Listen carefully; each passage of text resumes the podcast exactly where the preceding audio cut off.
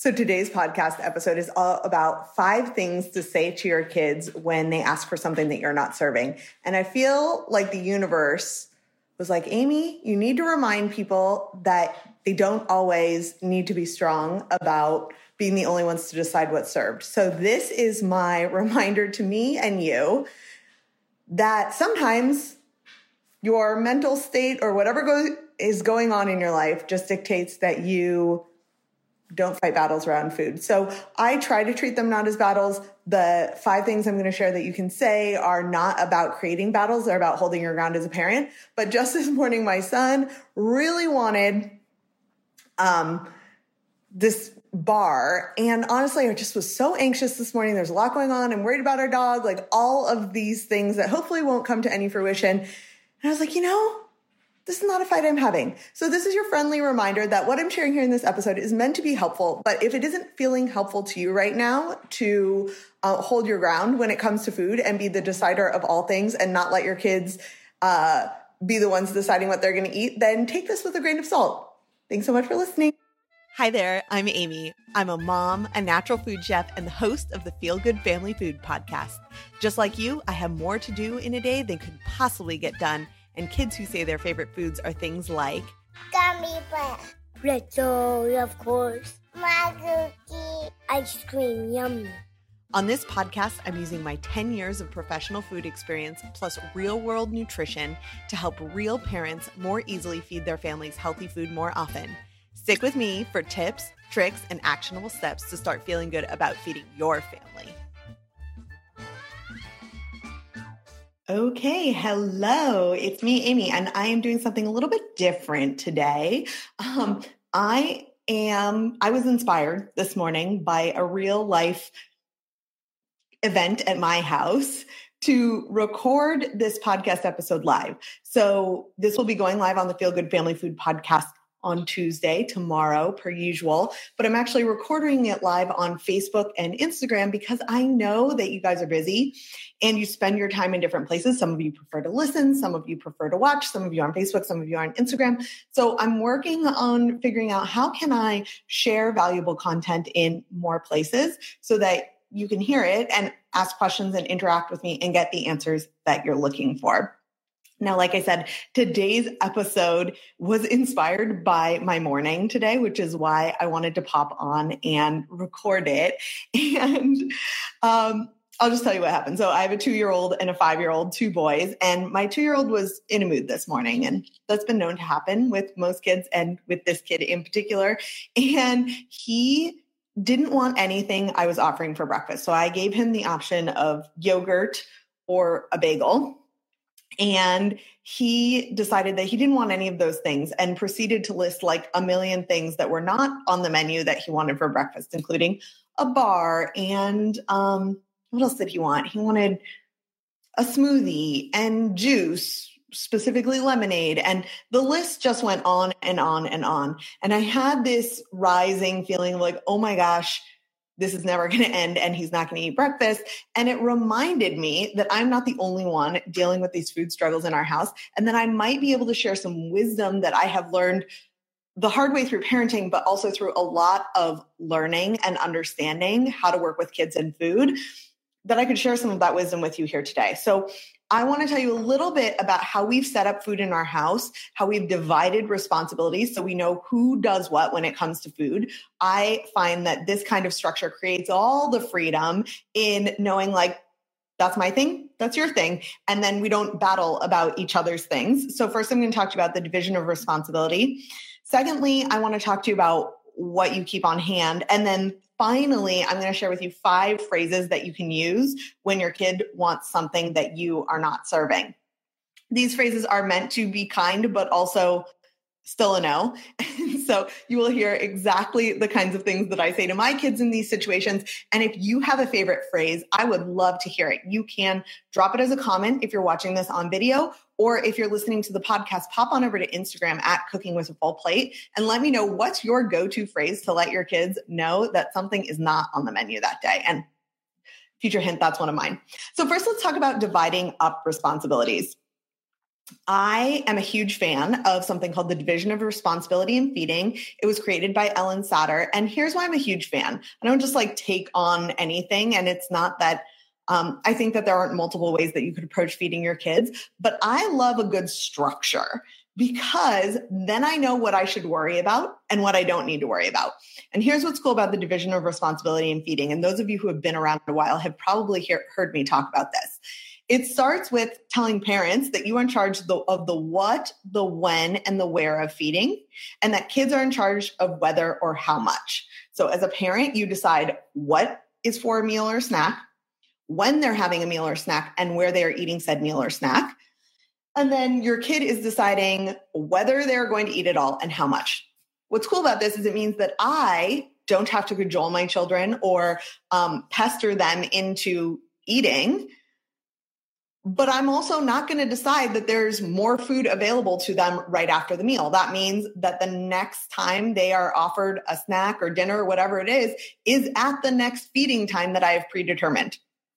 I've talked a lot about our schedule. I'll share a link in all the places to a post that I did around our feeding schedule, but it's roughly probably what you're doing breakfast, morning snack, lunch, afternoon snack or two, depending on dinner time, dinner, and then I do bedtime snack, which I know is a topic of heavy discussion, and I can cover that in more detail another day. I'm curious, do you do bedtime snacks? Let me know.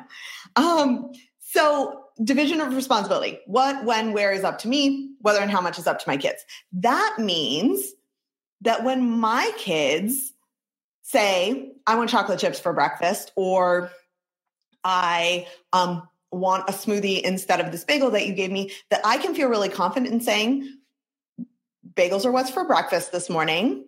You're welcome to eat it. We won't be eating again until snack time. So you can see that I'm not saying like you better eat your bagel and you better eat it all because otherwise you're going to be hungry and you're going to be cranky at school and you better eat your bagel right now and we're going to sit here until you eat your bagel, right? Now, I do have a time frame in mind. I'll usually make them sit for at least 5 minutes and at a family dinner even longer to try and encourage them to eat the food that's in front of them. But that doesn't mean collecting all the things they say they want at that meal and throwing it in front of them. Um, and so I think a lot of us, I lost my train of thought. I think a lot of us struggle with this where it's like, okay, um, my kid wants this thing and I really want them to eat. And it gets this emotional upheaval. And then we end up feeding them goldfish with their bagel. And of course, they don't end up eating the bagel, the thing that we felt really good about. Listen, everybody who knows me knows that I have no problem with goldfish. My kids eat them. So it's not the goldfish that's the issue. It's tempting them away from other foods with an unplanned addition that is up to your kids and not up to you. So let's talk a little bit about having things around. The what is up to you, what you're feeding, the when, the where. I choose not to keep very tempting snacks on hand a lot of time for my own sake and for my kids' sake. And for my own sake is in two ways. First of all, if they're goldfish, I will eat all of them. I love goldfish. They're delicious. They're salty and you know all the things. So I don't keep them on hand usually because of that. That's just like pure, pure purely up to me. Also, I don't keep them on hand because I know if I have goldfish, my kids are going to want those more than they want the bell peppers. And so I try and find a healthy balance, not just in protein and carbs and fats of the meal. So finding a way to include all those things, but also in um, making sure that the foods that I want them to eat are actually nutritious, but also things that they might enjoy. So, um, oh, I'm getting a comment that the Trader Joe's rockets are even better than goldfish. That's a great tip. Thanks so much, Toddler Test Kitchen, for that one. I'm going to check them out. Um, so I don't keep a lot of those things around, but I do keep, we have avocado oil potato chips. I love the kettle brand ones. We have those on hand. We have bars that I send to um, snack with my son who has nut free snack requirements. So we have a lot of things on hand that, yes, are more tempting than rice and teriyaki chicken and bell peppers, which is what we had for dinner last night. So inevitably, there will be a time where a kid will catch sight of some Annie's gummies or some potato chips or some Ritz crackers. That's been their latest thing and they will want those things. And so I want to give you some tools, some examples of what I do in these situations, the things that I say to my kids when they're asking for things that are not part of what I've decided is part of that meal. Four of them are hard nose, and one of them is a compromise. So I want to talk about that a little bit. So here are five phrases that I use when my kids are asking for things. For example, my son who wanted a smoothie sounds so mean. Like he wanted a smoothie, but it was really just a game. He just really didn't want to eat his bagel, right? So he was grasping at straws. He wanted juice. He wanted lemonade. Let's use lemonade as an example. That's better. So my two year old wants lemonade with breakfast. Lemonade is not part of the breakfast I planned. Ours was Dave's Killer Bagels with cream cheese and blackberries. That's what we were having. So he wants lemonade. Here are some of the phrases that I come back to over and over again to talk to my kids when they want something that I'm not serving. The first and easiest one, and all of them really stem from this, is that isn't on the menu. I'm sorry, that isn't on the menu for breakfast today. This is a little bit advanced for my two year old, but my five year old gets it. He'll even say, like, is lemonade on the menu today? And I'm like, no, lemonade's not on the menu for this dinner or whatever it is. So that isn't on the menu. The second one is, I'm sorry, that's not available right now. So I'm not telling them we don't have it. There's no mysticism around this. And one of the things I love about these interactions, if I use them the right way, is that I can actually be honest with them and say that, um, I'm sorry, that's not available right now. And if they ask more questions, if they're like, well, I really want, you know, cheddar bunnies, I'll just say something like, oh, you know, I put together this snack. I thought a lot about what the best things to give you energy would be. Here's what we're having right now, but I'll remember tomorrow or I'll remember in the future that you'd really like to have cheddar bunnies as part of a snack. So I'm not changing my plan midstream because the what is up to me. But I am listening to their feedback and letting know, them know that it's been heard and considering it in the future. Oh, I I just got another good one. That's a great idea for snack later or snack tomorrow. I love that. Um, same idea. I'm sorry that's not available right now, but I'll think about it for a future snack. Um, another one that I often use is I'm looking. Oh, I hear that you want cheddar bunnies. We aren't having cheddar bunnies right now, but you can have this bagel with cream cheese. So I'm reinforcing this is what's available to you, and um, and then also sharing, I've heard you, right? Like who of us does not want to be heard? And I feel like so many of these tantrums in general, but certainly tantrums around food with my kids are based on them feeling like mom didn't hear me. I want this thing. I want some control, and I'm not having it. And so I just let them know. Uh, I hear that you want this thing. We aren't having it right now, but this is available to you. And again, whether or not they choose to eat it is up to them. Whether they eat and how much they eat is up to them. So battles happen when kids try to take over our responsibilities of what and when and where, or when we try to take over their responsibilities of whether and how much. We got to stay in our lanes, right? I know it's so tempting, especially as a parent. You want to like control everything with your kids. Me too. Um, but stay in your lane and you will reduce some of the emotion and battles around these kinds of things. So I promised you I was going to tell you four that were basically no's. So so far I've shared with you that isn't on the menu. I'm sorry that's not available. It isn't part of breakfast. And um, I hear that you want this. We aren't having it right now. Oh, did I only have three? Now I've confused myself. I'm sorry, we're not having it right now. You want this, but this is what we're having. Um, the other one was this isn't part of breakfast, but I'm going to think about it for a future snack or future meal or whatever it is. Uh, you really want lemonade. Lemonade isn't part of breakfast right now, but I will think about including it as part of snack time. This is my responsibility. It's not your responsibility, but I hear what you're saying, right? That's the one that we talked about. And then the final one is the yes that sort of here's what they're saying. So this is something I reserve for times when they have either selected something that's incredibly reasonable, like they want some almonds, or when I know that we have like a big hard day and there are lots of battles to be had and i don't want this to be one of them i'm not really feeling like having this argument so if they were say asking for cheddar bunnies as part of a snack and we were about to go to soccer and it's really important to me that they have a full snack or if i feel like emotions are running high and they're feeling restricted about these things the one I will often use for that is like, yes, you want cheddar bunnies. We can totally have cheddar bunnies. We're going to sit down and have it with these blackberries and bell peppers as well.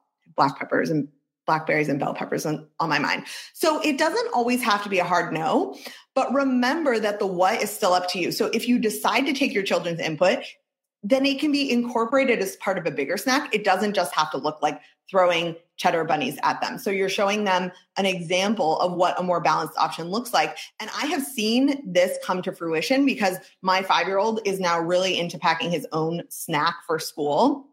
And it's a tricky one because I'm supposed to be in charge of what, right? And the when and the where are at school, of course. So I'm not so much in charge of that, but some other adult is.